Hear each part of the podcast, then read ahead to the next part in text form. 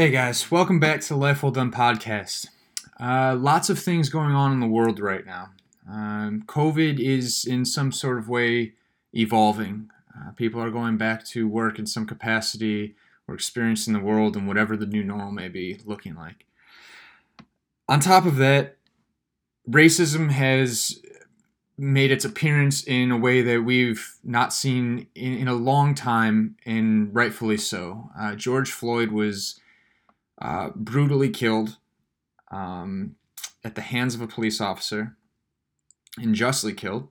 Um, and for all of the reasons, racism is at the forefront of all conversation right now, as it should be.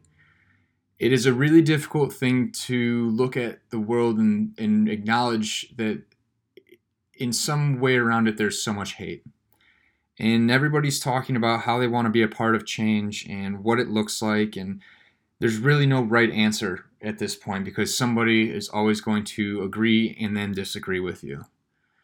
For me i am a white male and i know what my life has been about. I've had my fair share, share of struggles just like the next person but I do not know what it is like to be a black male in the United States or any part of this world. I will never have that capacity to understand it.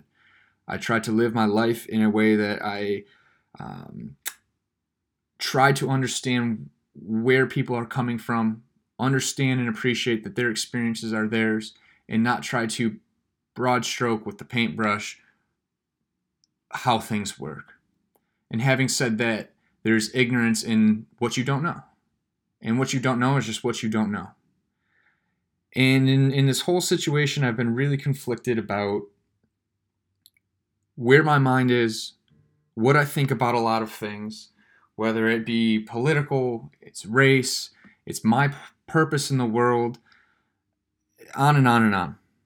And I've been really confused, and it's put me down these rabbit holes of trying to understand all angles of this.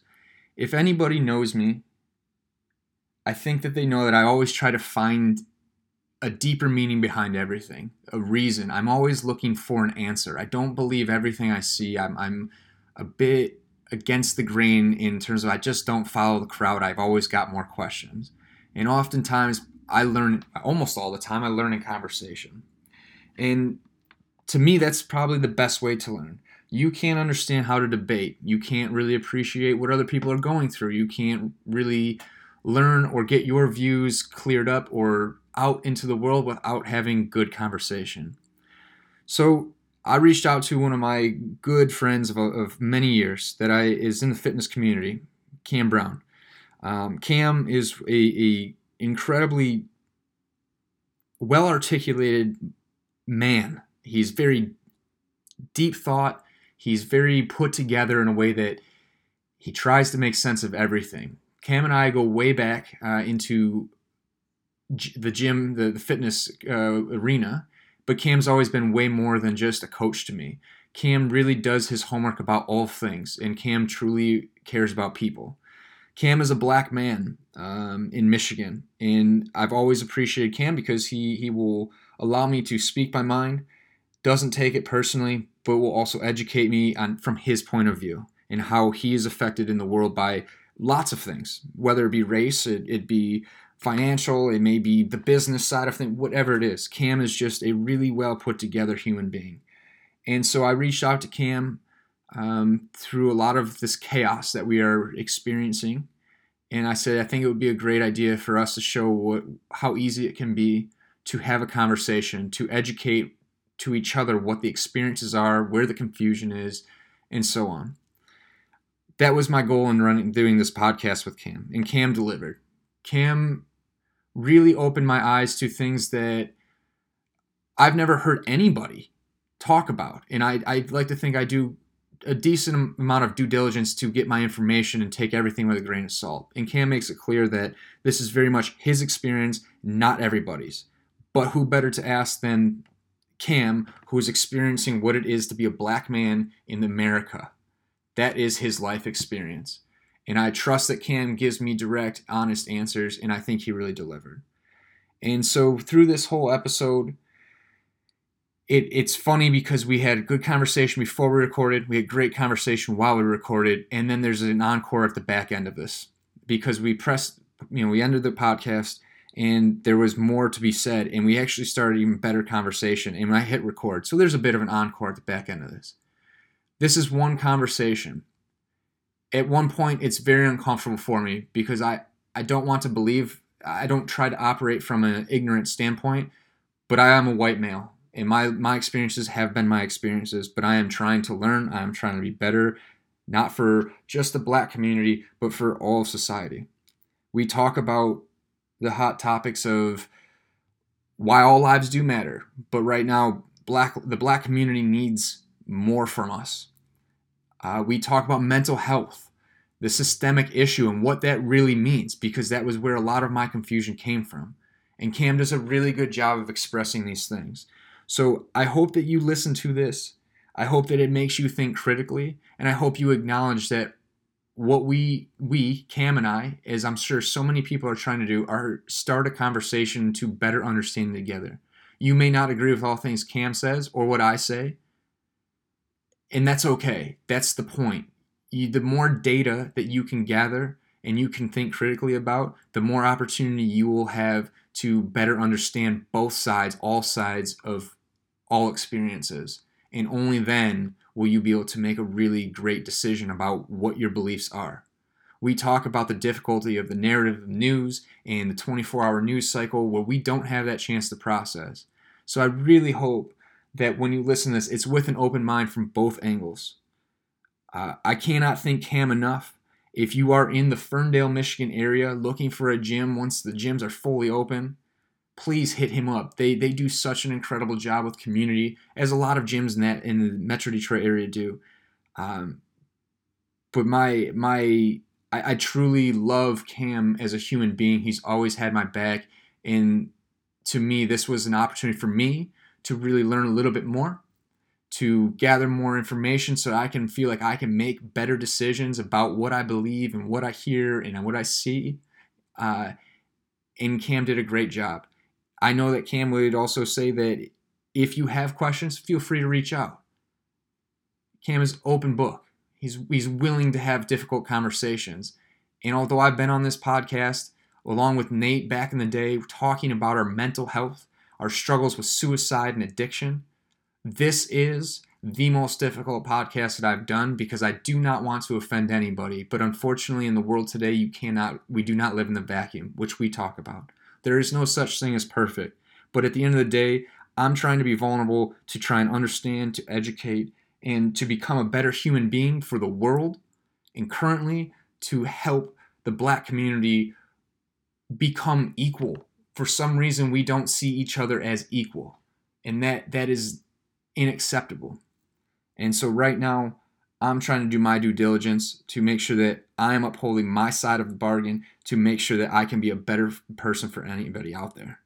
So without further ado, uh, let me know what you think about this. Find Cam on Instagram. I'll link it all together. Um, and obviously, let me know what you think. We can have an open conversation. I, I want to learn. But um, check it out, rate, subscribe, share it with your friends. This is important to get out to the world for all of us. Um, but yeah, let me know, enjoy it, and we'll talk to you guys soon.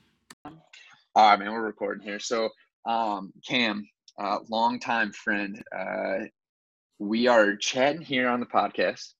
Um, not really sure how to start this, and I told you I was going to run this as a regular, like a regular podcast. So let's just start there.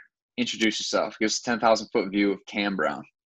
So Cam, um, big thing. I mean, I grew up in Detroit and um, around Detroit's area. Um, the other parts of it is I went to school at Georgia Southern. I studied uh, communication studies, so a lot about communicating with people and and um, the depth of communication and mass communication and all of the other intricacies of that. And that's kind of what led me into uh, the science field. It's really just about studying a lot of different journal articles, peer-reviewed articles, and things like that. So, um, and thinking about thinking critically about the things around you, um, the things you're taking in, the things you you say yourself and do yourself. So that kind of study and critical thinking um, is pivotal into later on getting into coaching um, which after college seems like left field, but I wasn't really getting any any work in uh, communications, which is shocking for a lot of people, I'm sure. um, but um, with that, I started to. I was a, I was a big guy. I was uh, at my heaviest. It was 250 pounds.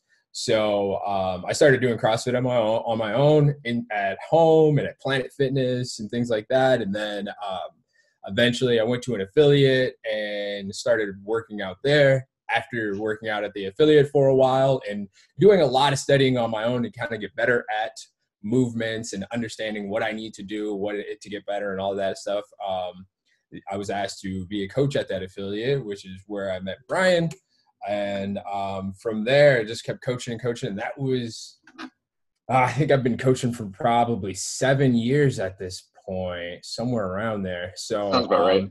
Yeah. So and it's really been um, the reason it's I'm passionate about it and um, why I've gotten into the fitness field is that it, there's so much study that can be done to help people improve their lives and health, and even from an athletic standpoint, it's uh, the ability to um, help somebody train to get to that next level, whether they don't have anything going at the bottom where it's just like, hey, I just want to be able to squat down into a toilet and get back up. Or it's somebody like, I'm trying to shave a tenth of a second off my run time. And I'm like, I love all of this and I love digging in to figure out why we can do that. And I know Brian and I um, we've talked so much about uh, all these little intricacies and all the different ways that we can do stuff. And that's always been a fascinating part of it. So that's really the basis. And then um, after coaching there, I opened up my own gym, uh, CrossFit HCS in Ferndale, Michigan. And uh, we've been open for two and three quarter years. We're almost at three. Awesome, dude. It's um, there's so much inside of that little bit of intro that uh, I'm just picturing so much that you and I have been through together. Um, you you, uh, I mean this from the bottom of my heart, man. You you have been one of my biggest um, supporters and and like I don't know if confidant's the right word, but like you you have always had my back in a way that um, only my closest friends and my family really have, and and for that like I'll always I'll always like be incredibly appreciative of you for that. Um, I know at one point you and I talked about opening a gym together. Yeah. Uh, and, and pretty, you know, like a lot of people talk, but I felt like it, you know, I remember what was the name of that burger joint on Main Street or uh, was it Comet Burger? Is that the name? Yeah, it was Comet Burger. I remember, yeah. I remember really like we sat down there the first time and, and I remember at some point like sitting back on like, dude, we might actually fucking do this. Yeah. but, uh, dude, I, have I've always appreciated you as a human being. Um, I don't remember the first day you were at that affiliate. Uh, it's kind of like the Ohio State and, and Michigan relationship. I'm refer to it as that affiliate. Right. Um, that affiliate. But but it's it's um, you know I I I wish this about a lot of people that are close to my life. I don't talk to you enough. Um, mm-hmm. But I also know that I feel like we it's a genuine uh, experience back and forth here. But like I can pick up the phone and you you always be there and, and vice versa. You know, mm-hmm. I've I've always appreciated. But almost as much as that, we've had some really good conversations about strength conditioning um, mm-hmm. um, CrossFit, and, and, all these things. And, and I think that you and I have always connected because we've got a similar outlook in, in how we gather our information. We're very analytical. Um, right. I've always looked at you and, and, thought deeply about how you operate. You've always been a writer. And, mm-hmm. and when you write, I, I always first of all, I have to read your stuff like 12 times. So I'm like, what the fuck is he saying? but I also know that your message is deeper than the words, and the words are already deep. So it, it challenges me. But we're not on this. Eh, I talked to you about podcasting before a little bit here and there. We're mm-hmm. just getting together, right? And it's unfortunate we're doing this over uh, Zoom because uh, we could have had ginger beer. There's right. story. We'll have to bring that story out in a maybe in a, a better light one day. But um, we've we've you've always I remember having a conversation with you at that affiliate and looking at painting on the wall. And I remember you looking at me going, What if red doesn't look red to you? and I still, yeah. dude, I talk about this with everybody that I talk to about anything that's deeper than how was your day? How do you mm-hmm. see the world? And why are you why do you believe what you believe? And why is it not okay for other people to believe other things? And why are we so defensive of other people believing you know the cycle this this whole thing of like living the human experience And I have on piece of paper perception, and that's maybe probably the best way to start right now, um, because as much as I want to keep this into relating it to strength conditioning, because that's performance in whatever capacity you want to call it in mindset, is really what the podcast is about. Um, but perception. Now, I've talked about you and I both talked about how nervous to do this conversation, and you you yeah. mentioned dodging it, and I've I've laughed. So I'm like, what the fuck are you dodging, man? Like, um, but it's it's funny because perception if you look at everything you try and take in everything that's going on right now and, and we're trying to keep in the strength condition but we're also going to talk about the elephant in the room mm. we start off with covid this year mm. which was um there's a lot of questions about that yeah and and i've always been one uh, i'll just get my libertarian views out of the way i think there should be less government um, there's no there's yeah. no more libertarian comment than that i don't believe but um I've always tried to look at everything and go, what what are we really believing? What are we really hearing? And what are we really experiencing? And how do I try to put myself in everybody's shoes to understand it? I, I like to believe I'm an empath. So with going on perception, guess my question is I'm trying to understand better what it what it is to what your experience as a black man in America has been. And I know some of your stories. You've shared some of your stories about living in the South. Mm-hmm. So I am aware of some of these things, um, mm-hmm. of some of these things, some of your experiences that you've already expressed to me in the past. Yeah. And so I guess maybe we can start there and just see where this goes. Um, yeah, for sure. So like um, before any of this, before we even kind of go in diving into my experience as a black man, is I, I do have to preface this whole thing that this is um, I can't speak for the entire community of black people right? Um, I I'm gonna interrupt you and just go. Well, we're already on the same page. yeah, the human experience. But go on, dude. Yeah, yeah. Right, exactly, and that, that's the big thing is that um, it is the human experience. Everyone's got different stories to tell and a lot of different things that go on in their life. Um, I will tell what I, I what's happened to me, and I understand this as being a thing that happens to uh, the average black person or black male in America. Obviously, I'm still I can't cannot speak for black women, and I will not. right. you know, whole other different. They got not a whole different argument, but you know, it's a whole different argument. right? Exactly. It's it's like they got some other things that that we can't we can't speak on. We need neither right. one of us women. We we'd probably be eating our words at the end of that whole right. situation. But um, I want to make sure that that's kind of understood is that that these are my experiences and they are maybe similar to a lot of people. Um, and we share a lot of that and maybe some of these viewpoints. And I mean, most of it, I will say, um, yeah, the South. When I was in the South, um, went to Georgia Southern, uh, and at school there, and just driving down there, um, being pulled over by police officers and um, on one of one occasion just pulling up, pulling my car over while I was driving down there with all my stuff in it. Took all my stuff out of the car because they were searching for drugs. Thought I had some, so like um, I was just moving down there. Took everything out of my car. Took the seats out of my car. Put it on the side of the road. Didn't find anything. They drove off, and I'm just stuck outside by myself with tons of things just kind of scattered about for no reason. And unfortunately, this wasn't the first time I've been searching. It wasn't even in the South. I've been searched up here um, more times than I can count, where a cop just kind of comes by. You look like X, and you're in the same area as somebody, so we got to search you. And it um, that initial part of it happened so early into me being not even of driving age, but if I'm walking around and a police officer sees me, I, I am questioned. If I'm in a store, um, I've been uh, looked at on either monitors or been followed around in the store, or this small thing of where, let's say, I'm in a store and I pick up a book. Uh, they'll they'll come over to me like, "Hey, let's hold this book at the counter while you continue to search." I've never had that happen before, and, I, and as a kid, I'm like, "Cool, I guess I don't have to hold this book." But but it it because the kids uh, are innocent, man. right. I'm like, cool. You can you got my book. You can take it up to the thing. Later on, as it continues to happen, and I'm in a different store, and it's like, hey, we'll take this up to the counter while you continue to look. Um, they're they're doing this because they don't want me to steal anything, and it's the same thing that happen at happens at uh, corner stores or anything like that, gas stations. I'm being looked at a little bit harder, and um,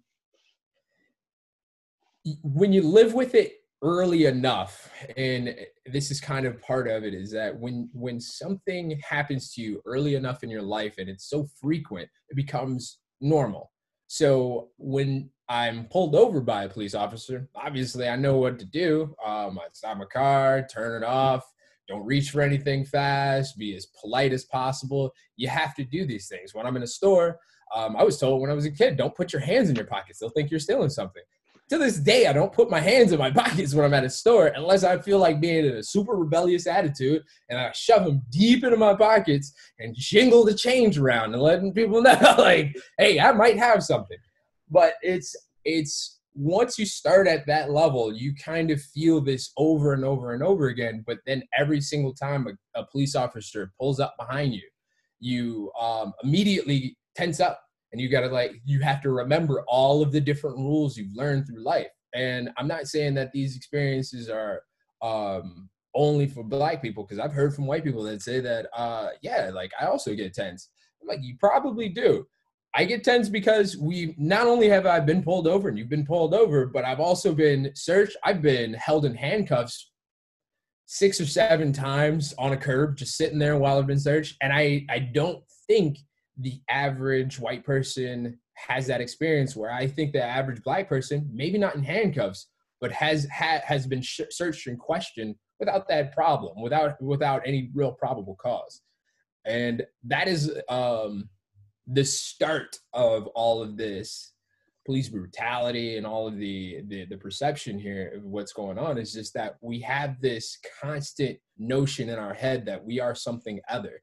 And that's really the basis of if I were to continue talking about other things, is to know that in the back of our head, we were since we were put out into the world into the public and we can understand things we've always kind of had a sense of other even if we're able to mix and mingle into different situations there is a sense that we don't quite belong in that situation okay um, so i guess you know and, and i think part of my hesitation in saying anything mm-hmm. is because when people hear me, white white male, middle class white male, I think that people assume that I haven't thought about what it's like to be black.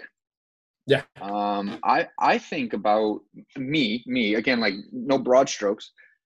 I generally struggle when I watch people in pain about anything. You know, um, I went with my wife somewhere last night, and it was it was a it was a going away situation, and um, someone showed up that the person that was going away didn't really care for, and they told him to leave. And in all right, you've got your own beef, but I thought about the person that was asked to leave, and and what that really does mentally to someone. And and I really like had to do a good job of like now's not the time to think about it because you're involved with a group of people. Like don't be that person, right? Mm-hmm. So when I make my comments, I struggle with my confusion about why I'm feeling the way I am because I don't think of myself as ignorant. I think of myself as like trying to process deeply what everyone's experience is. Now, just the other day, I was driving down the road and a cop like rushed up behind me, and immediately I, I you know, your stomach cramps up. You're like, ah, fuck, you know. Now, I wasn't worried about my life. What I was worried about was, God damn it, car insurance, speeding ticket, because I probably was speeding. real. Yeah. So I guess when we talk about like the white privilege situation, and I've got a lot of questions about all of this. The white privilege thing may be that I don't I don't fear for my life. And that's not okay for anybody. And we're, I'm gonna we're gonna go down that whole road in a second here about viewpoints on that. But and I'm not even trying to draw parallels to that. But as you said, I think everybody's had that experience, that part of the experience where like, fuck, there's an authoritative figure that's about to tell you you did something wrong. Now, everybody's running parallel still white, black, Asian, green, purple, boy, girl, trans, whatever.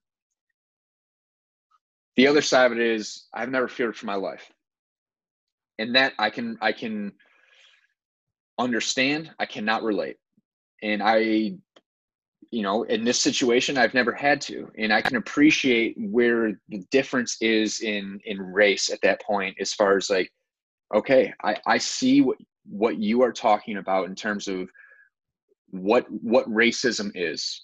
Um, I asked another one of my friends. She's she's been a friend since early college, and I said I, I need help understanding the white privilege conversation because I, I feel guilty, but I'm not I'm not sure why because I you know like it's one of those things of like I try to be good to everybody. I try to put my feet in your you know your shoes as much as I can. I'll never be a black man as much as you'll never be a white man. Right. I just look at you as Cam Brown and that's it. I, you know like great. And she was like, "Yeah, Brian, you can ask these questions all day long." And she's like, "I'm happy to answer." I'm great, cool. Because I'm, you know, I'm not coming from a place of ignorance or I think I'm better than you or I'm genuinely curious. And she said, "Think about this growing up. Um, you're you're darker skin. You're you're black man, and you go to you get a scrape on your knee. You go put a band-aid on. You used to only be peach." I said, "You know what? I never thought about that. I never thought about that." And and right then and there, I said, I'm starting to understand at a deeper level now where the mindset, the viewpoint comes from for someone like you, Cam. I didn't think about a band aid. I just thought, I don't it's a band aid, dude. Fuck it. You know, I, am also the guy that uses fucking hockey tape on cuts and stuff. So my confusion doesn't come in, I can't understand it. I'm starting to understand. I'm starting to learn or pay more attention to. Mm-hmm. Um, but I also am wondering, like, where does the, you know, what where does the guilt come from maybe for me and maybe you don't have that answer because i've never looked at cam and gone black man. I thought of him as like fuck dude this kid's fucking this kid's really smart. This kid works mm-hmm. really really fucking hard. He challenges my mind. He kind of gets me. He's been a great friend to me. He's had my back the same way that you called me up. I'd be like yo what's up? Yeah. You know and and i think some for me that's where i struggle with understanding it um, I don't look at the world as black, white, purple, you know, whatever. I don't. I just see Cam, and I see white people in danger. I see black people in danger, and and I don't even know where I'm trying to go with this. It's just trying to understand, maybe more of like, why am I feeling guilty? Am I doing something wrong? Yeah. Um, and uh, this is this is an interesting part of the conversation um, because I did I talked to another uh, right now I've been talking to a lot of different people about this whole situation. A lot of friends come to me and say like, I don't know what to do. I don't know. I just feel something. And there's a lot of like powerful weight on like their shoulders. Like I need to do something or say something. Like I don't feel like I'm, I've done something wrong. I just don't know what to do. Like I, I don't feel like I'm racist. I'm like, you're not. You're you're not racist, and I'm glad that you're challenging what's going on. Like Brian, I'm super happy that you're thinking about this because that's the important part. Is like you're there's nothing wrong with feeling like I, I, I you know everybody's people. People are people. You can walk down the street, black person, Chinese person, whatever, you know, and that's that's cool. It's um it's understanding that that not everyone has that same thought in your situation right? So um and there's a few other different layers of it but we can we can say that not everyone has that thought and it's a really easy way to see it from a woman's perspective in this. And i can only say this because i got yelled at about it right? Um, uh, so a conversation with let's say we're having a conversation and we're talking about females and we're just we're only talking about um, them in a, in sexual in a sexual way right? And that that's all we can kind of say or view them as or from the outsider looking in if we're just having that kind of conversation. So all of a sudden what we're doing is blanket stating that women are sexual objects if that's what we always go to for women. So even if we then when we interact with women obviously it's a fine thing to do you know like we're, we're always talking just like anybody else is talking. But if outside of women what we talk about is just them in a sexual sense or even just in a relational sense then we start to shape what a woman is in our brains right? Because then it's like, okay, this a woman needs to be this. So what happens is um, if we're not at least thinking critically about how we're treating or looking at somebody um, in different ways when they're not around or when we're not just talking one on one, then we start to shape what that group is inside of our brains. So, um, let's say typically what happens is it, it, we'll have a friend, it'll be a white friend, it's like, I'm not racist, I have black friends. And right. And uh, all the black people go, oh, no, don't say that because you you you can absolutely still be racist and have black friends because you can talk to me and I we can talk to each other and I know it's all love here. However, if the only other interaction that you have with black people are is let's say uh, you watch um, I don't know, The Wire. I'm dating myself. That's the last thing I think. But it's like in all. I'll go see, a step further and say I've never watched The Wire, so you're good. Oh, don't watch The Wire. um, if all you know of black people are rap music, right? And um, and I'm talking about like gangster, really hardcore rap, and it's just all you listen to is just like the murderous, violent rap lyrics then you have shaped what your perception is of all the, the other black people so that you see us like me, me and you just being friends and i am the other black person but black people are mostly gangsters and thugs. And that so when we start to go into that that relationship of how we're starting to build who people are in our brain before we can see them which happens it's a thing then we start to um shape how we interact with them without seeing them. So that that's when we get the police brutality because maybe we're having to this in this situation where we think black people are very aggressive because of the music. Um, and so then we start to, or because that's what they've learned, and maybe they interacted with a few aggressive black people. Then we start to become more aggressive towards black people because that's our perception of black people. When there's as many different types of black people as there are different people. And that's what we need to know. Okay. To me, okay, that makes that makes more sense to me. There's something you said in there. So I, I apologize for feeling all over the place. I'm trying to put all this together and, and, and listen, do a better job of listening instead of just reacting to it. I think not just white people, but there, there's a lot of confusion in the world right now, specifically in America. Political system is fucked up, and I don't think that's something new. I don't think my belief is that Trump is not at fault. Did, did Trump help? No, no. But he's been in for four years. Let's just call it four years. Mm-hmm. This is a systemic issue. Yep.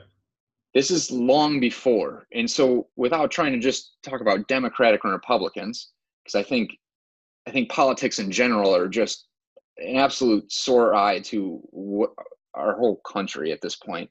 Mm-hmm. Um, the narrative that is spun right now, it sounds a lot like to be on the side of to to label it to to be on the side of supporting um, police brutality, it, the black um, community. You're on the side of blue, and I've seen white people, I've seen black people, I've seen every Twitter going vote blue no matter who. I thought that's that's exactly the issue.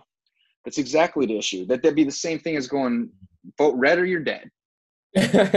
right? So like uh-huh. I've always tried to look at everything and go what's right and what's wrong in to me. And everybody I feel like, you know, you can't be selfless all the time.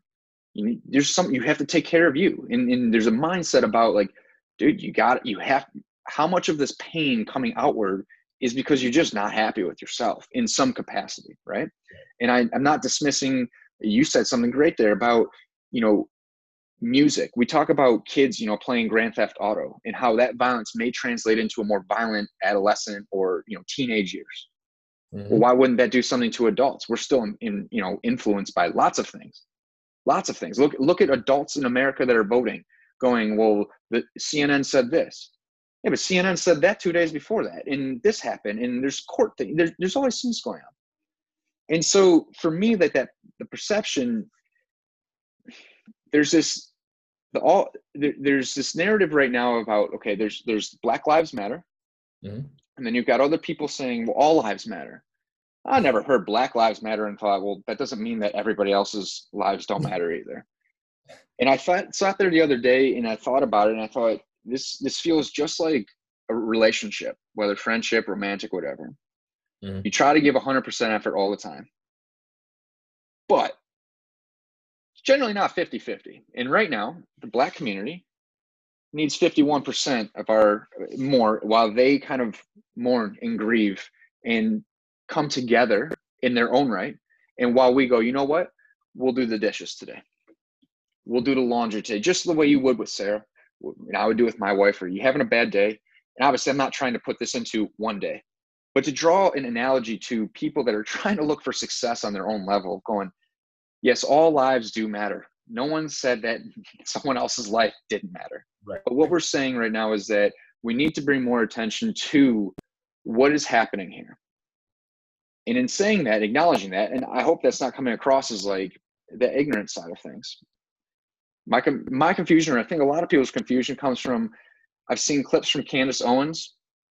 I've okay. seen retired police officers that are that are black. Um, you, there's any video. It's like research right now. You want to find anything about anything, you can find something to support you but a lot of them are talking about statistics. Now, okay, statistically, white men are killed at a higher rate by police officers than black males. Also, dig a little deeper, population of white males is higher than black males. Okay, fine. Then they started, I think Candace Owens pointed out some part of the statistic about there's a bigger gap between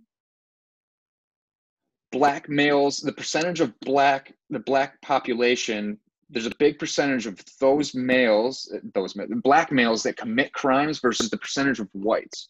Now I'm not even. I don't. I didn't look up the statistics. This is just what I heard, and I just these. It's all these narratives. On one side, you hear you're wrong for posting the black square on your Instagram. The other side, you're wrong for your silence. The other side, you're wrong for uh, protesting with blacks. Then you've got uh, black community saying we don't. This is our own issue. Whites aren't doing anything wrong what it feels like there's no right anymore and i think that's where the confusion comes from where you're just it's it's like the analysis by paralysis where you just feel like you're crippled because you're like i'm damned if i do i'm damned if i don't all i want to do is give you love i want to be there to support you you know i got your back what do i do and mm-hmm. and for me like that's part of my confusion and i feel like if that's my confusion i, I feel i'm pretty smart dude I think I look at things critically enough to go, I don't know, I believe some of it. So I take everything with a grain of salt. Right. But there's all of that out there. And and I think a lot of people are going, every time they think they make up their mind, something else comes out and they go, Cam made a video about, well, this is a black issue and you know, we're not even we don't even love our own. And I've heard that narrative too from yeah. from black folks of like, we why don't we put this kind of energy into protecting our own when there's black on black crime why are we not on the streets protesting and it's i think that's a valid question but also it doesn't invalidate like yo right now the black community needs a little bit more love. We need to move this to the right a little bit not even politically. I mean i'm i'm studying for a strength conditioning test so i'm thinking about force velocity curves. We needed to put this thing in the position where there's more power to mm. people. And right now it's it we have to bring that black community up so that why why is there an argument about equality now? Or yeah. why is there still an argument about equality dude open the gym. You want to open the gym? Go fucking open the gym. I don't yeah. care. You know like i don't care. So to right. me can you speak on that a little bit about the different inputs? Because everybody's got it now if it's social media. Holy shit. Yeah. But particularly there's a lot of black personalities right now coming out and saying that this is all misunderstood. The Black Lives Matter thing, misunderstood. Um, that the black community needs to be, you know, policing their own and doing. I don't know how to verbalize it. I think you know where yeah. I'm trying to go with this. I think that puts a lot of confusion into the world. I don't know. Right. It, it's uh that one's I would say is a very tricky topic um, to kind of navigate because right now, and unfortunately, in the social media information age, uh, there are a lot of different voices that are competing for everyone's screen time and eye time. So if if someone has an opinion, they can also find someone that who they don't know can support their opinion. So um, we get a lot of different voices and narratives, like you were talking about, that are trying to push very different agendas and then the way they ca- they combat someone else's argument is wrong and um it also starts to create some type of tangent so that there's a different narrative and then it grows into something that it it completely shifts and then we lose everything um also everything kind of moves at such a high speed because of the internet now Yeah, the that- 24 hour news media, right? You know, like, right and it, it's go crazy to bed. yeah, yeah. Like you could wake up and things are all different. And you're like, what just happened last night? You just so and that, that that starts to create a problem in people's heads where they don't know what to do and they're trying to follow a voice, but that voice is something different than another voice. So we don't there's a lack of leadership or a very controlled point of it. And that is, has been my kind of struggle as I've um, been observing this whole situation and i'm i try to kind of stay away from social media as much as i can um obviously in there a bit occasionally but staying in there kind of messes with my head. And i assume that eventually it messes with everyone's head if, if you don't really if, if you're if you look at it too much. Um so because you can be swayed into a lot of different places and if you're like us and we try to think about things and try to be critical you look at one thing and then something that's completely different and both of them have salient arguments. However it might not be going towards the point and that's the big thing is that we have a lot of people black community uh, police officer community the white community that might have some decent arguments however it doesn't get to the point and um that's something that I've been working on writing now. Like I'm, I'm basically woken up and just going like, all right, fine. I'll be on social media so that I can try to be some type of central voice. I know I'm not a leader out here. I'm not going to be the new, the new person to, for everyone to look at. But when we were in that civil rights era, we had leaders that we could look at, and there might have been like five to ten very big, prominent leaders at that point where people could go, "This is something that we can kind of steer towards." where now everyone's trying to be a leader, um, but with their own agenda. So that's kind of where a lot of different confusion, and I can see a lot of people not knowing where to go with any of these things. Um, because anything you say, you're gonna upset someone on social media. Someone's gonna hate your idea. Like, um, and someone else said that, and I, I disagree with some of the uh, the black comments that I hear. I don't believe policing needs to go away completely and i also don't believe that we need to be policing our own people that is more prob- problematic than and than anything uh, we can't that can't happen to to me, like as a society, we need to police ourselves, and, and I don't mean like other people. I mean like check out the check out the reflection in that mirror because right you you are the issue. You as a like we people we because like man, I- I have a bad day, and my wife comes home and she could say, "I love you," and I go, fuck you."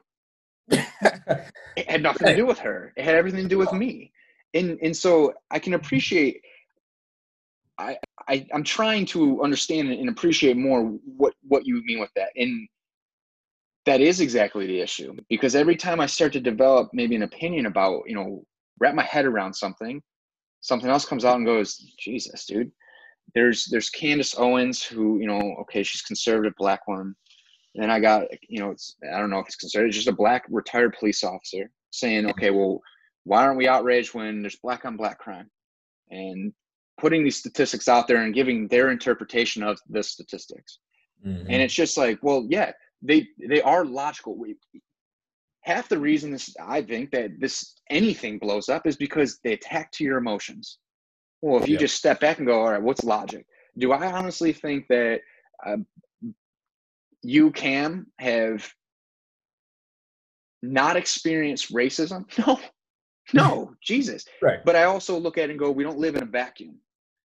And so, like anything, like COVID, you know, wherever you stand with it, uh, you know, you you weren't able. You, I don't even know what the state of Michigan is right now. It sounds like you're kind of opening up the the gyms, but like you were told you cannot open your facility, and for three months now, you haven't been able to work. And then, without opening up, I see a governor telling us from Michigan talking about, well, you've got to social distance, you've got to wear a mask, and then not trying to to get away from you know protest. Yes, support the black community, support police brutality. But also in doing that, how did you just go stand toe to toe, hand in hand, arm in arm with people on this matter after you just told every person you cannot function? It's too dangerous. Now, I'm not trying to take away light from what the protests mean, not even for a second. It raises more questions about where is the consistency? Because again i'm not saying all lives are equal. In this case no we're trying to give more attention to the issues at hand. But also now you're out there protesting this thing when how many thousands of people weren't able to to celebrate the life of the people they've lost through covid or any other disease or heart attack or anything like that during that period of you saying we can't do this and so to me, it just adds more mass chaos of like, I think the system's broken at, at levels that we people don't even think about. You know, I don't think this is this is a Democrat Republican issue, not the people in it. It's just a matter of like, dude, we're just left and right, it's fucked. Yeah. And like you're right. Why would we pull police funding? We should be going the other way with it. You want better trained people? What do you do? When you look at the military, who are the best trained people? special hmm. forces. Well, how many millions of dollars do they dump into those guys? A yeah. lot more than they do with infantry. Yeah. So in a way, it's like you know, you you're like we're not arguing against police. We're arguing against the bad eggs inside of this thing that can't treat anybody, definitely not the black community, with the same integrity that they treat white people. And that's an issue whether you're police is whether it's whether i'm running a gym this is that is an issue. And we're not not trying to take away from that. That's the focus. But then we get the well you're silent so you're not you're not you're the part of the problem. You're like yeah. dude can i formulate an opinion? Can i take in my information? What if i don't protest the same way as walking the street but i'm donating or I'm having a podcast going, look how easy it is to have a conversation about difficult topics with a man that does not the same race as me. And we can just mm-hmm. go, I don't know, dude. Can you explain this to me? Can I ask some questions? Can I take my point of view? And then can we still have a beer afterwards? right. You know, in, in, in to me, that's a lot of the issue right now is that, dude, you, you should be fucking pissed. I'm, mm-hmm. I'm really upset because I don't understand hate. Yeah. I hate a I hate a lot of people, but not to the point of like, ah, you know, I yeah. played hockey. Yeah, just go hit the person. Okay, fight him, whatever, fine. Kill him? K- kill him. Yeah, okay. Like, We've got a whole different scenario here. Right. A whole different scenario. And to me, maybe this just keeps pushing me into my confusion because I am trying to think. I've lost sleep in the last week over this stuff because I wake up and go, ah, fuck, my mind's racing. Not yeah. because I fear for my life, because I'm trying to make sense of everything. I think about you. I've thought about you, my friend Erica, more than I've probably thought about you in two years. and funny enough, it's been late at night, Cam. But yeah. I've also thought about other people that we know in our community that are white that are in the police force. Mm-hmm. I worry about I worry about them too because I know that they're outstanding citizens. I know that they're really good at what they do, and I know that they take an incredible amount of pride in making sure that they do the right thing. They right. treat people, they enforce the law when it needs to be enforced. And and it's this battle between those two thoughts of yeah. how how do we create some kind of equilibrium i do not believe we live in a vacuum i do not believe that i think we should probably open up the states and we also have to understand that unfortunately and it could be my parents but unfortunately there's no scenario where we have zero deaths no. and that would be the same way with police with gang violence, with white and black, with Chinese war. There is no scenario in zero because you cannot have everybody in the same think tank thinking the same thing. Nothing occurs there. We mm-hmm. need that energy transfer back and forth. Is it right? No, a lot of times it's morally wrong, but there's good and there's evil. And I think, I feel like from my perspective, part of my confusion may, maybe people will listen to this and go he's white privileged. I, I don't know. I, I don't that's not my stance. Maybe that's part of the guilt. I don't know. But i right. look at it and go i just see there's good white people there's good black people there's good middle eastern people there's all these things. And then there's also that motherfucking asshole that comes in and you go that's an asshole. All right. Brian i'm gonna have to slow you down okay? Please. now you're, you're digging into a, um, a bad place Okay. Okay. Yeah, please elaborate. Uh, yeah. So what it is is that um, yeah, there's a lot. There's way more good people than bad people, and there's Yeah. a lot of people out there that like. There's a lot less overt racism out there and explicit racism that happens in the system. Um, uh, there's a lot. There, there's a lot of good people, right? Right. Um, and same thing with the police officers. So there's a lot more police officers that are good than there are bad. Sure. Uh, the bad apple problem is that, eh, or thinking that there are a few bad apples, is that we're we're saying that the police officers that are doing that are racist, and that isn't the issue. It's the the institutional, societal standards or the things that we put in place, and that is what right now, and all of these protests are about is that there's a um, school to prison pipeline that happens in, in schools that are really taking a toll on the black community. That's why the there's a higher black population in, in prison than there uh, than any uh, other race at the moment. And we don't have the most amount of pe- uh, uh, people in the United States Right. there are also training, and I've heard this from ex cops in um, in Georgia that w- during training they will tell people, well, yeah, we are in a more aggressive neighborhood where the people here are way more aggressive, and we need to be more aggressive than them. We need to show them that we are the dominant people Mm. here. If you do that to police officers, good or bad, they feel like they have power. And then they try to exercise that power to a person who is upset. You know, they are over they are whatever situation they are in, they're upset. And maybe they were fighting and maybe they were in the wrong. That's perfectly fine. You know, like you, you two people are fighting at a bar. Yeah, one somebody's got to go to jail. Somebody's at least got to get in handcuffs. Sure. However, when they get to that situation and they are more hostile than the people that they were fighting or the people that are there, they aren't coming in there calm and trying to de escalate the situation, which is typically what we find happening. If they're not de escalating the situation, then it escalates and then some a black person dies. That's what we're tending to find is that when we are approached because of what we're seeing as more aggressive, then we get handled more aggressively. Um, so that then that th- isn't a bad apple situation. That's a systemic issue situation, and that comes from a lot of different layers of things that has happened throughout history. We're talking about the crack epidemic, and, and then bringing it back into it. We're talking about the school prison pipeline. We're talking about a lot of different things that make it so that we cannot get to a point where we can be better unless we have some systemic changes. So that's when we start to get into um, like I understand what you're trying to say, um, and that people are good. Believe in the people. Always believe in those people. And that's what's going to get us out of that. If we can get the people together to organize, to understand that we need to stop having shitty schools in areas where we have a lot of people of color. These schools need to be funded as well as schools on the other side. And we need to take out the no tolerance policies where we're kicking kids out. These kids don't need to be suspended. They need to still be in school. Otherwise, if they're out, they've got to do something else. That's where we start to continue that cycle. If we say no tolerance, you're excluded. Where are they going to go? Their parents are at work. Like, what are they going to do for the rest of the day? They got to figure out a future. If you kick them out of school, they can't get money to do. Uh, they can't go to to college. They can't better themselves.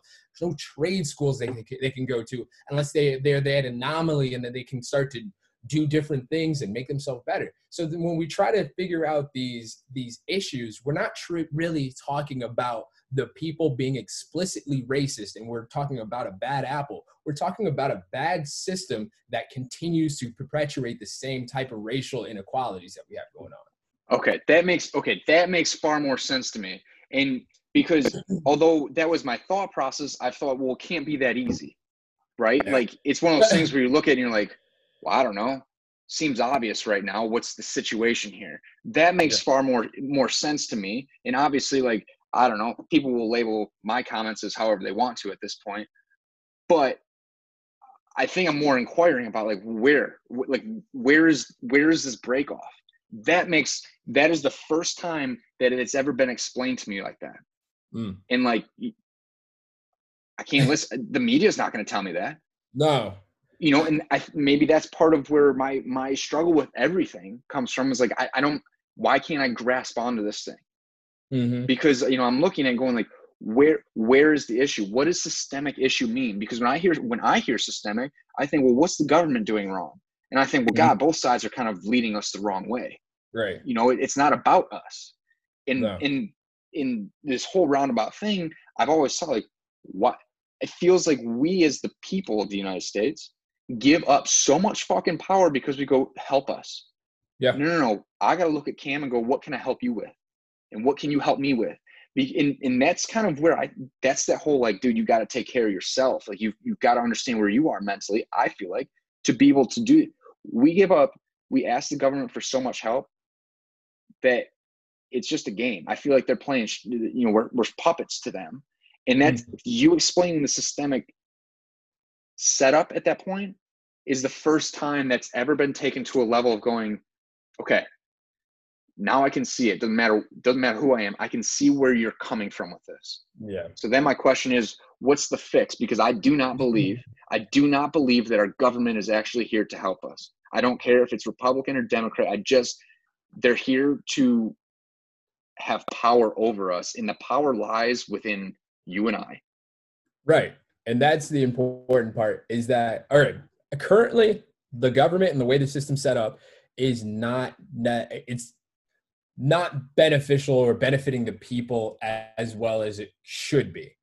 Right. I- and I, I believe that the government and a government needs to happen so that we can function in a different way. But currently, and you said it before, I don't care about, I don't give a shit about uh, Republican or Democrat, it doesn't matter. Are we really serving all of the people or as many people as we can? Obviously, there's going to be poor people, and we, we're not in a vacuum, right?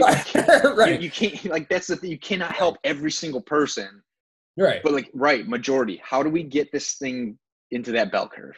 Yeah. So, and really, the the the big issues is that to right now, and the reason why I'm I'm super happy about this whole uh not happy 'cause it sucks, but the COVID situation um is it really did unify people in a very different way.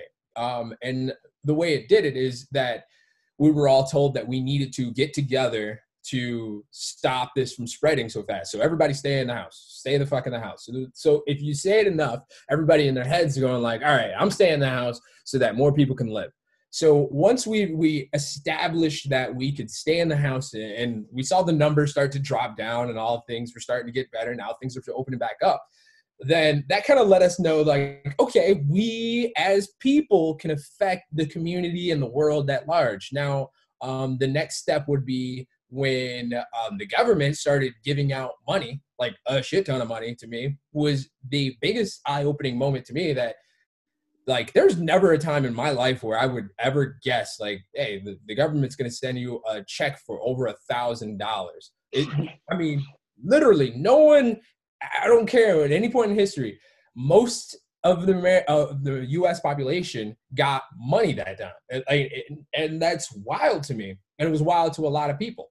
So doing those two things, it lets you know that the government will do something if it needs to. So now we've got the go- uh, the people together and a government that is willing to do whatever the whatever the fuck they want, really, right? Good and bad. Now, what that means is that we as people can create demand on the government to change systemic problems.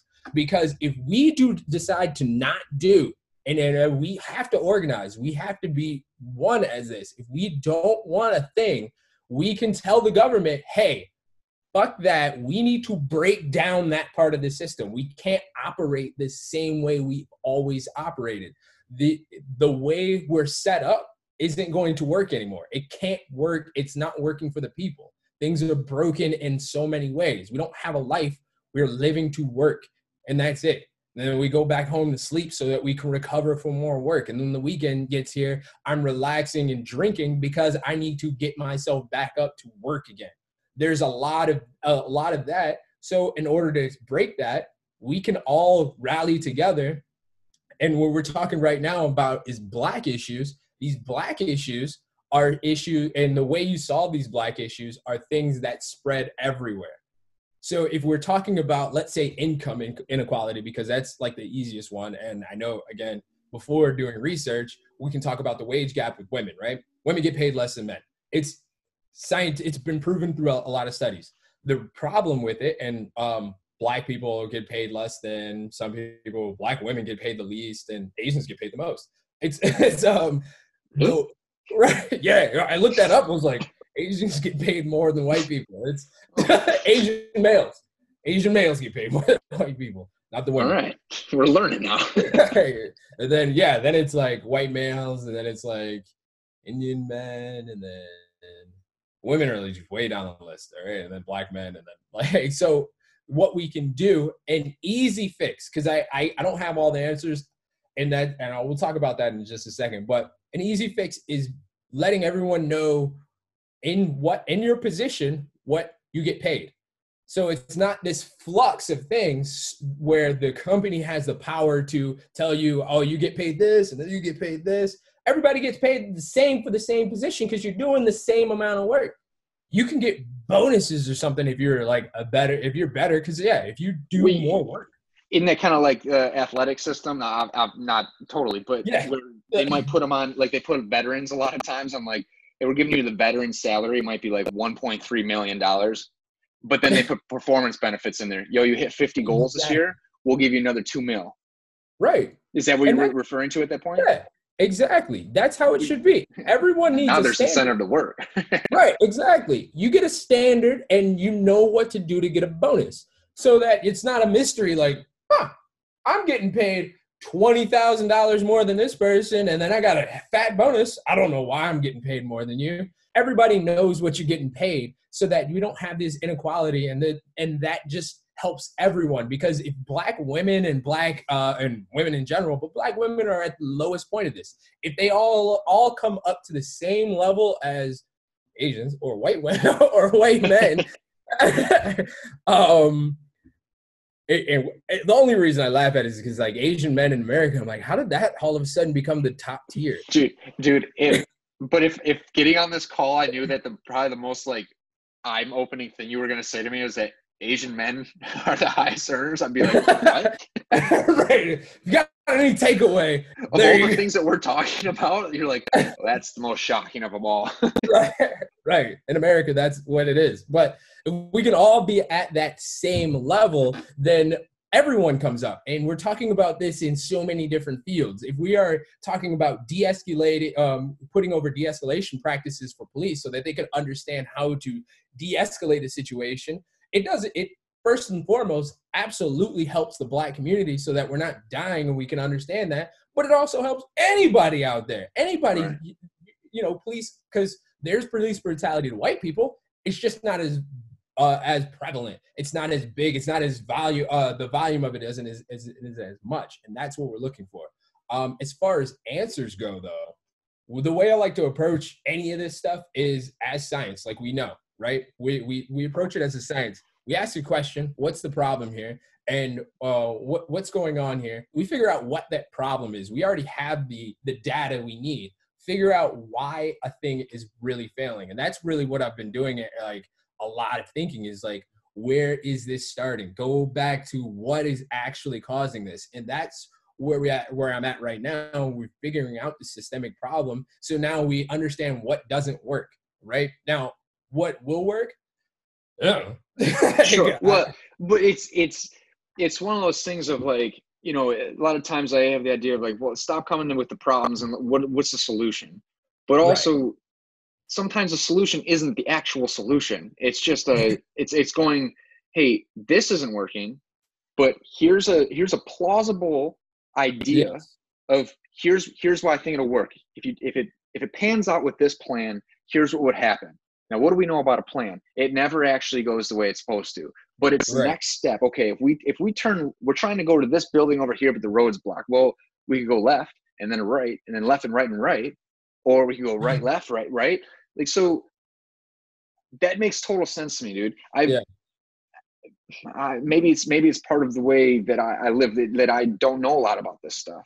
Um, right. But at the same time, as I try to tell you, most days I just wake up trying to figure out what the hell's going on in my own head. Um, so maybe that's, maybe that's a bad issue in itself, but um, Oh yeah.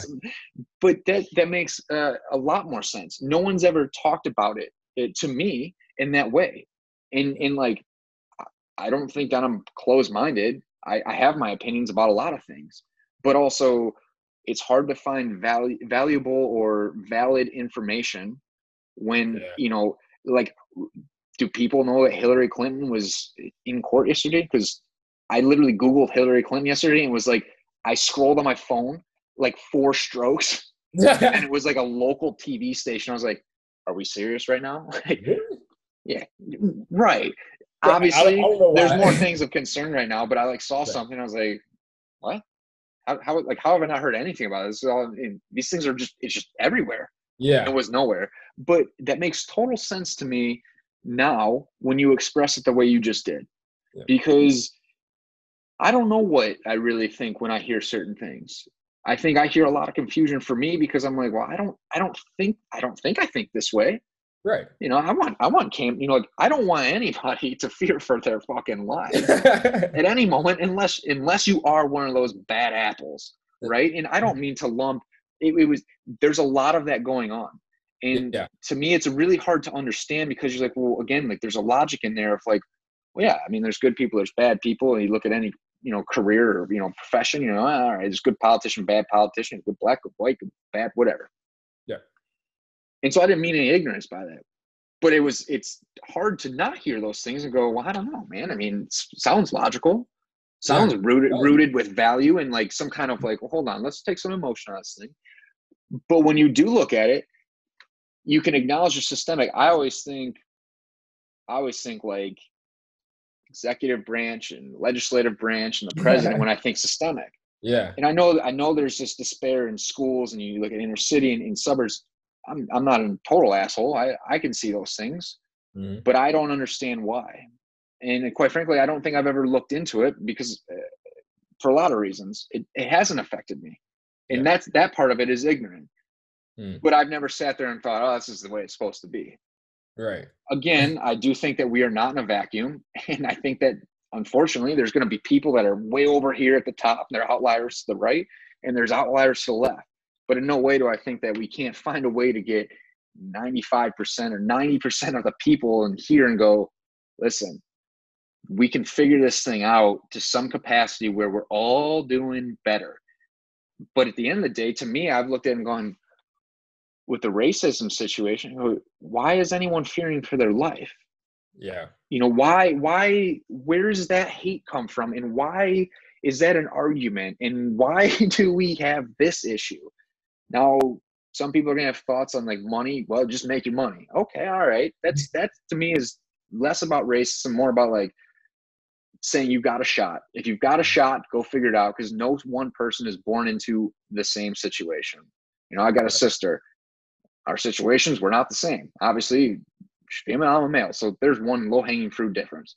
But the way you pro- place that with a systemic issue, Cam, Yeah. uh, is going to set me into another thought process here. and I like I, I truly appreciate you being able to articulate that because I don't think that a lot of people can. In fact, I the reason I believe that is because I've never heard it put that way. And I don't consider myself sheltered in a way that I don't pay attention and I'm not willing to listen.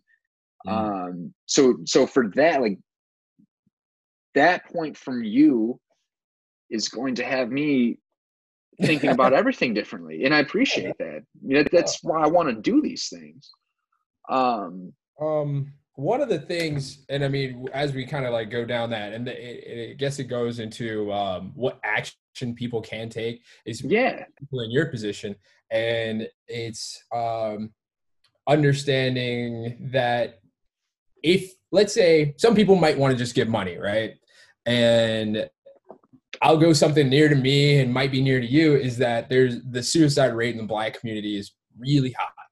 Okay. It's mostly because the, the black community has either lower healthcare, no healthcare, or something where they cannot afford to get some type of therapy or some type of outreach, or it might just not be around. so there's um there's an organization in Detroit and I'm sure it's everywhere that is dedicated to getting therapy to children and teenagers uh, all the way up to 18 it's just getting them therapy and they're just a free counseling and therapist um, center. It's called caleb's kids. And it, all you have to do really is just like if you just want to donate that's great. If you want to do some type of other changes it's like organize it's organizing people and understanding that we have to support the mental game of everyone and it needs to be in black lives if we can really hone that in and say like black people need this then it will happen everywhere. Everyone will start to understand like man they're really benefiting from this. We also need to be uh, therapists and counseling and stuff for, to help that mental health needs to be everywhere. So if we take that approach something that people love and they're like i have this thing and I, for me it's health. I want to be able to give fitness to everyone and health. Then we can start to devise ways that we can help first of all people who don't have it and then everyone will start to get it. And that's where it's at. That, that's um you're right. That is near and dear to my heart. Um i literally have written on here about how do we shift black mindset? How do we shift white mindset? Because you know in in in talking about change everybody's got to be willing to look at their darknesses or their thought process and and you know like listen we we can fight for the black community but if the black community is saying they want change but their actions aren't going to show they want change there won't be change. The same way if whites aren't willing to change the way they think about these things or you know whatever the scenario is i don't know i'm i don't want to again make one broad stroke with it but right. i think you know where i'm coming from is like you got to infect your own mind and and the other night I couldn't sleep, and I have a, a note a mile long about just everything, just trying to get my thoughts out a little bit. And it was kind of like, dude, this can be just like COVID. We know the power of changing one mind is the same as infecting one person with COVID. We just learned the value in a negative light about exponents. Yeah. We just learned how quickly things can change. Mm-hmm unfortunately now the human emotion is is potentially in the way. COVID yeah. didn't give a fuck. COVID did not give a fuck. No feelings. And that that's point. Like in part of wanting change, we've all got to be willing to change. That's why I'm making myself vulnerable to go, dude. I'm gonna probably say some things that are gonna come across in one way that I don't mean at all in the way they come across. You know, you stopped me. Thank you for stopping me. Yeah. I felt like I was getting fired up when you said stop. And I was like, I don't even know if I said something wrong. I just know I'm really like frustrated because I cannot wrap my head around it. And I get like that with everything in my life where I just go, oh my God. Yeah. Why can't we fix this? Mm-hmm. And I literally go to back to the mind about everything. The mind will do anything that we need it to do. And we can do this on a mass level. And you coming at it from the angle of like mental health I didn't hear anything about the food populate, you know, the, the food deserts. I didn't hear anything about um, lack of being able to go in to get your physicals. Those are issues. Those yep. are issues everywhere. Some people have the opportunity, they don't go do it. Right. Another another whole it's situation. I don't think the situation is we should go to a socialistic healthcare system because we, as the society in America, do not value our health. So, so like it's not saying that everybody doesn't deserve this stuff. What I'm yeah. saying is tipping tipping the scale all the way to the other side is not the answer either. There's a gray area, right? There's a gray area, and we have to work really fucking hard as a society to come together and go, what is it? What is that? And you, dude, you bringing up the mental health side of things. I've been saying this for freaking years, mm-hmm. and because I because I've experienced my own shit, Mm-hmm. We all need more of that, specifically as technology, the world around us starts moving way faster. Humans are not evolved that quickly. We are not. And I think that, I personally think that's part of some of our issues inside of the world going, dude, everything's moving so much faster. The news comes at you every second. You have no time to go, sit back in your recliner and go, all right, hold on, what? Yeah. How, how does this affect Cam? How's this affecting me? I don't have time to think about how it affects Cam. I'm I'm in survival mode in some way. Everybody is mm-hmm. because the landscape continually changes. Yeah. Now, so to me, like the mental health side of things, the mind literally is where we should be starting with everybody. Yeah. In get in in some capacity, we need to give these resources. I don't know how it happens, but I do think I I've said this for years, dude. There's there's more of that that needs to happen because if you can if you can change young Cam's mind, you you might be the president of the United States next. Yeah. If someone implanted something, you know, you didn't expe- if someone broke down an experience you had that you had, but it it happened different than you thought it did, and you were able to turn your mind on to going, oh, that was that's not exactly how that experience went. Mhm. Then maybe maybe at this point you would have had a gym 10 years ago. I don't know, you know, whatever the example is Right. To me that's that's an incredible point out on your part and i think you're absolutely right i think you're absolutely right dude because the resource in general of mental health is not strong enough in our country it's just Cool. not Bad. and, and i don't care what color you are it's just not there Not.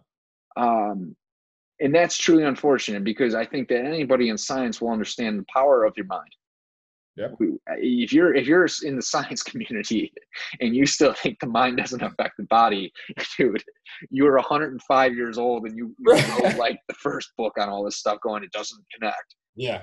you know so to me that cam that's that's really cool and, and i'd be interested to try and figure out how how we create that change because that is something that's near and dear to my heart on a personal level you know if, if anybody's ever listened to the first two episodes of this nate and i both went into our struggles with mental health and mine with suicide and pills and and, and i still struggle day to day about thinking where my value is in the world Yeah. you know and and to me that i hear somebody else say it and i go that's troubling how do i help that person Yeah. in some reason i can talk about myself but i don't go ah, how do i fix that for myself i try to but i don't you know it's easy to avoid some of these things as we're finding out with a lot of things right. um you said something about leadership earlier cam Hmm. and i kind of didn't like what you said what What's that? You said you're not much of a leader in this situation I mean, and, and not, I, I mean, I didn't like what you said because I, I've always thought of you as as a leader. You Cam, the leader. You you you do what you believe is strong in your heart, and and that to me is the epitome of a leader. You you you're not gonna. We don't have to agree on everything. I can. The what I appreciate most about this is I can say some a lot of things, and you're not like fuck you, Brian. Like, no, dude, listen, Yeah. your experience has not been the same as mine. Let me tell you what my experience has been and how I view it. Awesome, dude. That was that that was my whole goal for this whole thing. And it really concerned me when you text me and said, I hope you give me what you want. Dude, I just want your time and your mind. I want to know how I can be better. And I also want to understand how we can together allow people to hear something that goes, dude, you all you gotta do is have conversation. You know, when when a white male like me comes to Cam and goes, here's how I see it, Cam. And you can go, let me slow you down. Let me let me just challenge the way you're thinking about that. Mhm. Great. Let me process that and do see what I do with it. Right. That is that to me is where the change starts. And that is the mindset shift of going, hey, as a black man in this society, I'm open to having this conversation and you don't have to agree with me. You don't even when the conversation's over, you don't have to agree with me. The fact that you're having the conversation is change. hmm Now, am I gonna believe everything that you say and, and I'm gonna go, oh, Cam's all right? Maybe. but maybe but maybe you make me go think about something else and I come back to you and go, just think about this one, and you go, fuck, dude, no, I didn't. Let me see if I can apply that change to my community or you know, whatever it might be. right. This is the ladder. That's how it is. right? Yeah. And, and this, is- and even if a racism was totally erased, we'd still be climbing the same ladder. How do we optimize? And to me, like that's exact. I didn't like talking about mental health all the time on, on this podcast. Mhm. I want to talk about how do we optimize. I think if you're at a negative ten, you go to a negative nine, you've optimized.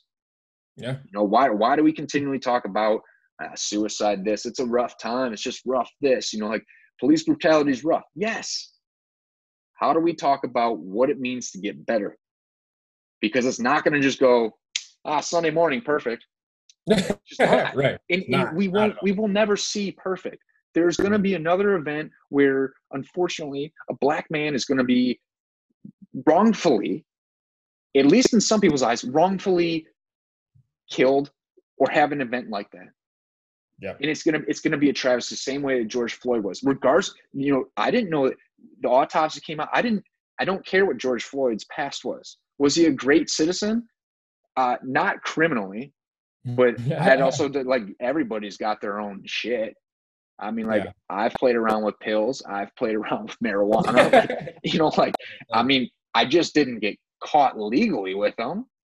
yeah. So, like, was he the, you know, epitome of perfect person? No. No. Did that mean he deserved to have a knee into the back of his head while he's saying, "Dude, I'm not going to be able to breathe in about three, two, one"? No. Oh, that, no. what? that's right. Yeah. Right. But we're never going to live in the perfect system. Yeah. But there's change that ladder continually grow the process, right? The whole like self-help community right now is talking about focus on the process. Focus on the process. What can you do to invoke change? How do you take one step forward? Yeah, you Mhm. might fall down three steps, but how do boom, right back up. How do you do that? And to me, that was the whole purpose, dude. I'm, I, I was excited to talk to you. I was nervous as fuck, but it concerned me when you were like, I hope you don't, I don't want to let you down. And I was like, dude, what? You can't, you, you are living the experience that you're living the same way I'm living the experience I'm living. And although I struggle with this mindset, I shouldn't feel guilty for what the way I live because I don't think I come from a malicious standpoint. But that does not mean that I can't be open to understanding more, to listening more, because it's the same way of, you know, my sister. She could text me and go, ah, fuck today. hmm Well, I just, do I just go, I don't care because it's not my experience? Yeah. I, you, you know, I, I don't know. I'm trying to wrap this up in a way that I'm hopeful, man. I'm hopeful that I can learn. I apologize for anything that I personally have come across as ignorant to you. Quite frankly, in this case, I don't really care about everybody else. It's important to me that you understand that I love you. Um, I re- I will never forget, dude. Um, I mean, we, I text you about the uh, nachos in Cleveland. That was that'll be a, that'll be a story forever. but more more dear to my heart is you know the, my life trajectory changed because of you. Uh, you you I had you over for Thanksgiving dinner with my family, Yeah. and you told me some things that were going on in our lives at that moment. And it was the first time, and my sister had told me some stuff, and I didn't listen to her. It was my sister. It's like your mom told you something, you're like, "Ah, dude, come on. And then Yeah. someone else says something like, oh yeah, yeah, yeah, I got it. But right. You said it, and it was like, Cam couldn't make this up. Cam has nothing to gain out of me feeling the pain that I'm feeling by hearing what he's saying. And you, you literally you changed the trajectory of my life. And and so for me, it's important for you to understand, or at least for me to feel like you understand that like I want to learn more. I appreciate your honesty and your openness to to communicate these things. I think regardless of this the issue at hand, racism, financial, you know, business, whatever it is, I think that you are an outstanding human being in your ability to communicate with people. And that's right where you started this whole thing. The whole conversation you started with what? I started in communications, and the old joke would be, "Well, that's every every high end uh, collegiate athlete's major, right? Just get it." But yeah. at the basis of it is everything is about communication body Mhm. language the way you voice something the way you learn something it's Mhm. all communicate and you said that and i think it's it just to me i've we've pulled this full circle we've absolutely pulled this full circle dude and i i just i'm sure there's a million things that we can continue to talk about Yeah. Good. um, I, I hope that we can continue to grow together, uh, you and I, the society, all these things of, of how do we just take one step to better, you know, the, the 1% better. Um, on every podcast, I ask my guest uh, one last question. I'm going to ask you two. Oh shit. Okay. All right, man. If we did live in a vacuum, Okay. what would perfect look like for the black community for society for america and for the world and you don't i mean i want you to focus on whatever part of that you want to In a vacuum. what would be a perfect world, black society, world, everything, just the whole thing. And yeah. Really, in a perfect world, people would be able to live. it's it's weird, man, because uh, it's basically living as open as yourself as you want to be and that that's the the biggest thing is as being able to be who you want to be um, and i'm not talking about i want to be like an astronaut and you all you know you can be an astronaut if you're you know dumb, dumb as rocks. Um, you know because like you you got to do so many steps to be an astronaut. There's always it's, a standard somewhere. Right you you gotta there has to be a standard but i don't want it to be um you know Billy wants to be an astronaut, but he can't be an astronaut because eh, you know his mom's working three jobs and he's got to support his kid, you know, like his kid brother, and you know can't do any schools, you know. So then they can't even become. They have no opportunity to become what they want. Um, I want people to be, if I want to be black, you know, and I don't have to feel like I have to tone anything down, or if somebody wants to be gay, they can't say that they're gay because they can't you can't live who you are. And I want people to be able to be who they are and have the opportunity to do what they want to do. And if something stops them because they can't, like, I want to be the fastest person alive and I can't run that fast. Well, four feet, you're four feet tall. right, exactly. There's there's other hurdles in life that you everyone will meet. I don't want the hurdle to be something that we can somehow figure out a way to stop that from happening or you know if it's a societal thing where like gay people aren't allowed. I'm like what why? There's other things that could stop this gay person. Like why like we don't have to like, i don't like stupid people. And i'll tell people that day, day in and day out like stupid people are the worst. The worst. So those will limit that'll limit enough people. Like don't let those stupid people get up because they they had they happen to have a ton of money. Let's get smart people who are having a, an issue. Um it might be having some issues that's my world is like smart people are being able to go to the top stupid people go be stupid you know fair dude it's um, that's what i um, got at the moment it's, it's it's more than enough dude it's uh it's a it's like a I hate the phrase, but live your truth. Have the yeah. opportunity to live your truth. You know, like I've never understood the whole issue with with the gay population. Like I, I don't know. I I can't understand it. It's not my way of thinking. Yeah. I also don't sit here and go like, don't do it because of that. Like, I don't know. Go live your fucking life. I, who am I? You know, like again, I got my own problems inside of my own head. Like, ah, yeah. I'm just trying to get out of that way. Um, it's before I ask the last question, I want to also allow you opportunity. Is anything that you just want to get off your chest, message, anything like that? Uh, you know, my mom and Anna are probably gonna be the only two that listen to this anyway. So, um, with a little luck, maybe like two of our friends will listen if they like us enough. two more people. I, I shooting up the. We're gonna be shooting way up the rankings of the podcast. Yeah. I told like six people I, were, I was going to be on it, so you might have like three more because three. Yeah. the other three be like, oh yeah, I listened to it, and then you. Yeah.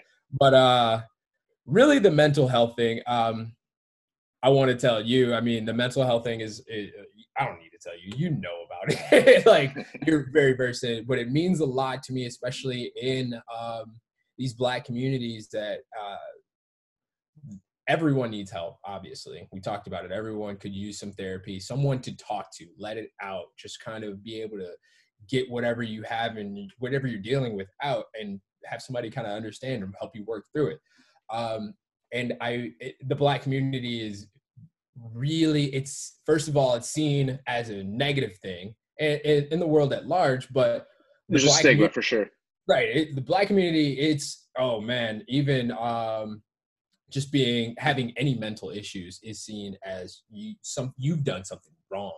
Um, so just being able to focus in on that i want people to understand that that needs to be a strong part of any kind of changes. If we can start really analyzing ourselves and really digging into what we are doing to affect how we see the world and how we interact with the world because the world is still going to be there but we need to figure out ourselves first. We can start to work that um, I, i'd really love that um, and the way that anybody can do it especially if we're trying to affect the black community there are already organizations out there.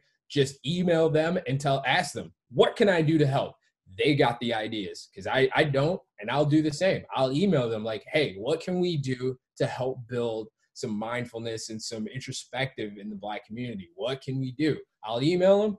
I'll be glad to share what they tell me uh, to you what they tell me but yeah, that's start with some um, and for anybody that's listening all six or seven of you um, it's the same I'm, thing. I'm one of them. Re- right. to right. You just keep refreshing it. Like there we go. I'll just play it again. One million um, plays. Anybody that listens to it, anybody that picks this up, take what you love about life. What has really helped you? What is something that really helps you get through the day?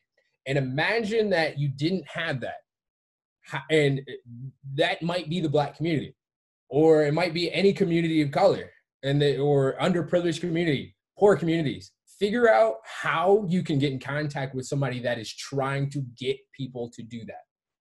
And you'll have some answers and you'll have some purpose. And you know whatever's getting you through the day it might be just like five minutes of more work that you got to do to help some other people get something that you love. And that is awesome if you love hockey and there's an organization that's trying to get some black hockey players out there you know that's awesome then you can help them out or maybe they have ideas um, and that's just getting things rolling. It doesn't have to be a big thing for everyone. We don't have to talk yeah. about incarceration for everyone. It could just be about straight up, I want more black people in hockey because that makes hockey better. Hell yeah, dude. Dude, mic, mic drop. Don't even need to ask my last question because I feel like they would have answered it. I always ask people like, what would it be to have a life well done? Ah, fuck, that was it right there. Find the one thing, go invest in it in whatever capacity you can, and it rolls. Um, yeah. We're gonna end it right there then.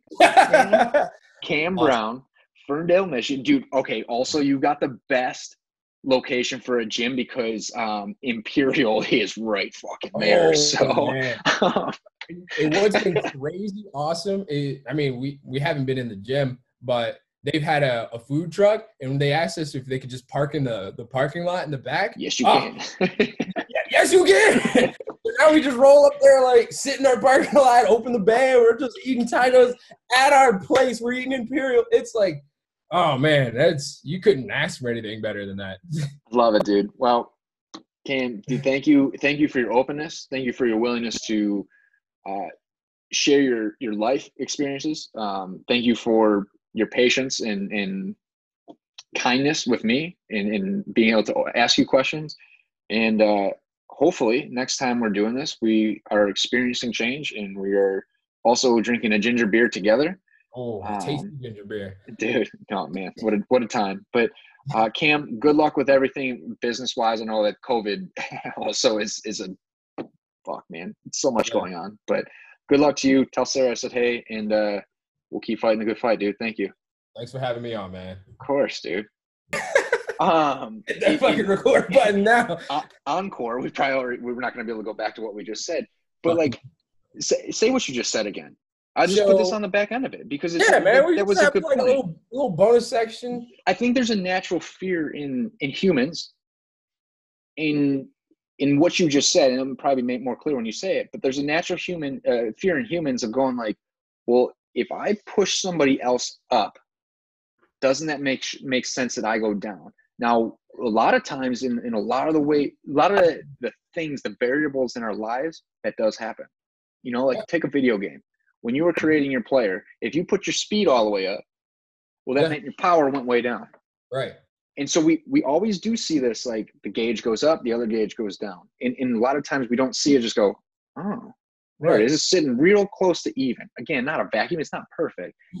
But say what you just said there. Yeah, I mean, it's and I probably won't say it as good as I did before because we weren't recording, but now and now they're recording, it'll be a shit show. But it's I think that's one of the the big things eh, about this movement is that people who are against it are thinking like, well, all lives matter, so we don't need to focus on Black lives, and if we push Black lives up, that means that the other lives or white people lives go down. But that isn't the case. If we have black lives going up white lives can either stay the same or go up as well.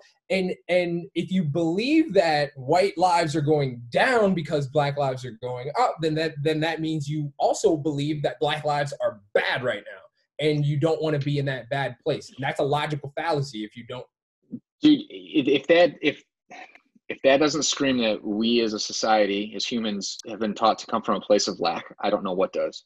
mm-hmm. Because you know, like if it it could be any race, and I'm you know if if it was completely inverse, white white was in the situation of it was white racism, you know, racism against whites. Yeah. And it would the situation same. It would be like a there's not enough. There's not enough for all of us. yeah And like what we just found out with COVID is that we, you know, when you think about money, uh, just Right. press, they, they literally just gonna press print. they literally press print. like, I don't know. Everybody's like, where are they gonna get this money from? I always say about taxes. People are like, oh, they're gonna lower this tax. Yeah, because they're gonna raise the next tax. Another situation where the variable, one variable goes down, another one goes up somewhere, and we've Yeah. been kind of trained to say like, well, that's what happens everywhere, and it doesn't have to. It doesn't have to. If you you know you look at some of these entrepreneurs, and, and I'm trying to be one of all, all these situations, like, what do you want? And you mentioned that. What do you want to do? Yeah. Okay. You should be afforded the opportunity from some level to go. I want to do this. Okay. Just make sure that there is the shot to be. There's a given shot. No, it's impossible to probably make it even for everybody. It's just again, it's that vacuum conversation yeah but the the fact that there is a door that everybody can see from Mhm. wherever they were put onto this planet means that you can choose to walk up find the key open the door and then you can say what's going on. You know and, and maybe there's maybe that's the thought process about funneling some of these things in. No dude a lot of stuff i feel like is very much like religion or sports teams which i've always kind of put together. I'm not a very religious person. In fact i'm not at all. I think there's a higher i think there's a higher power Mhm. and this whole last like three or four months has really made me think that we are actually in a simulation. Um, i can i can like- see an argument. but like look at look at the belief system as a majority and what people believe and where they were born. I'm a detroit red wings fan. Yeah it wasn't because i was born in chicago. You know Right. like i know some people that are like born born in michigan they're like no i fucking like buffalo. What? Yeah okay fine but the mass majority of people that are into sports in michigan are like no dude i, I like D- detroit sports. Right. You know and and i feel like religion kind of goes in that way and it just everybody's born into something and everybody does have a shot but once you start getting away from okay you're you were given a shot because you were born okay what's the next pillar up? Yep. What's the door that everybody can walk through if they so choose? Listen, Mhm. some people are going to decide you know what my opportunities in, in gang and violence. Yeah. okay. But don't Right. but don't make it because you didn't see the door. Right. There's a door. And and to me a lot of that comes into back full circle of what you said about mental health. Yeah. We have to make sure you understand even if you're in this environment you know you have a choice. You have a mm-hmm. choice to go to that door or you have the choice to go to that door. No cam you, you were born and your chance may not look like mine. Yeah. I don't have control over that. You didn't have control over that. But if if you had the, some kind of influence in your in your life whether it be your parent your sister a counselor a s- teacher whatever it might be the fact that that was there could have been the reason that you went oh okay well i don't have to go like that because that looks really disastrous over there and it makes me uncomfortable but i was just going to do it because it's all i've known yeah but someone goes, Cam, dude, you could you could go to college, you could be a gym owner, you could impact the lives of hundreds, thousands, millions through Mhm. fitness, among other things inside that variable. You'd go, huh? Well, how, tell me more about that. And they go, that door over there. All you have to do is find a way to walk your ass over to that door, knock it down, and then take on every other fucking challenge there. exactly all the other Like, but least I'm there. to me, it's really hard because like I get stuck in this vacuum situation. We're not in a vacuum. There's no way that like it's gonna be perfectly the same for everybody. It sucks. It'd be easier for everybody if it was perfect. yeah But also, who anybody that's ever been at the, the top of the system, what have they always preached? uh, dude, went through some hard shit, and that's the shit that made me appreciate where I am now, and it's why I'm here right now. Great, yeah. awesome. So to me, it just comes back again to that communication, the mental health side of things. It's like, who's leading? You're yeah. a leader, Cam. You're a leader. someone recently, someone recently just told me, like, dude, all you got to do is be one step ahead of the person you're helping. Yeah. Maybe that's it, man. I don't know. And that's, I mean, it's all, it's all some really cool. I, I feel like this is a great conversation. I'm happy we're like we're pushing this forward. We're figuring out some new stuff, and I, I'm uh, really appreciate you having me on this this whole thing. Yeah, man. Uh, I thought there was a but coming. no, no. I, I'm trying. you were gonna be like, "But, you're thought, man. I thought you were gonna be like, "But, you're a fucking asshole." Right, you're a fucking asshole, Brian. So, I'm gonna edit that part out. we're just skip that part, or the whole that whole shift, man. Yeah, it's it's. um I think that's one of the near and dear parts. Oh shit! Now I'm starting to remember. So somewhere, one of my help books, my self help books, uh, they they say they ask like yourself two questions. What would be the um, what would be the downside of changing? Is number one. So like if we all of a sudden just let black people, you know, gave black people all, all their, their whatever they want. Like, what would be the downside of that, and what would be the positive of not changing? And list it out as much as you can, right? And then eventually you'll look at it and it's like the positives are not changing, and then the the the negatives don't really match up or you start to internalize why I feel this way. And that's kind of something and again, I guess it's all going back into the mental thing and just like it's really all about what you kind of can control inside your body. But that's one of those things that impact me because like there'd be some things that I'm like, all right, well, why do I not want to change? Um, one thing that I guess I'm struggling with right now is like the uh, the non-binary, the gender non-binary thing. It's not that I hate it or anything like that. I just don't understand, and I don't really have anybody to talk to. so, yeah. I, well, it's like you know, they say like, well, an athlete falls to the level of their preparation. Yeah.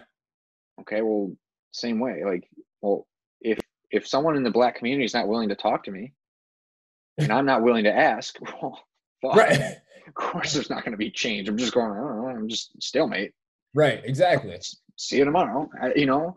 Right. Uh, so, and and I guess that was really the goal. Of this whole thing was like, hey, I'm not a bad person. I'm not.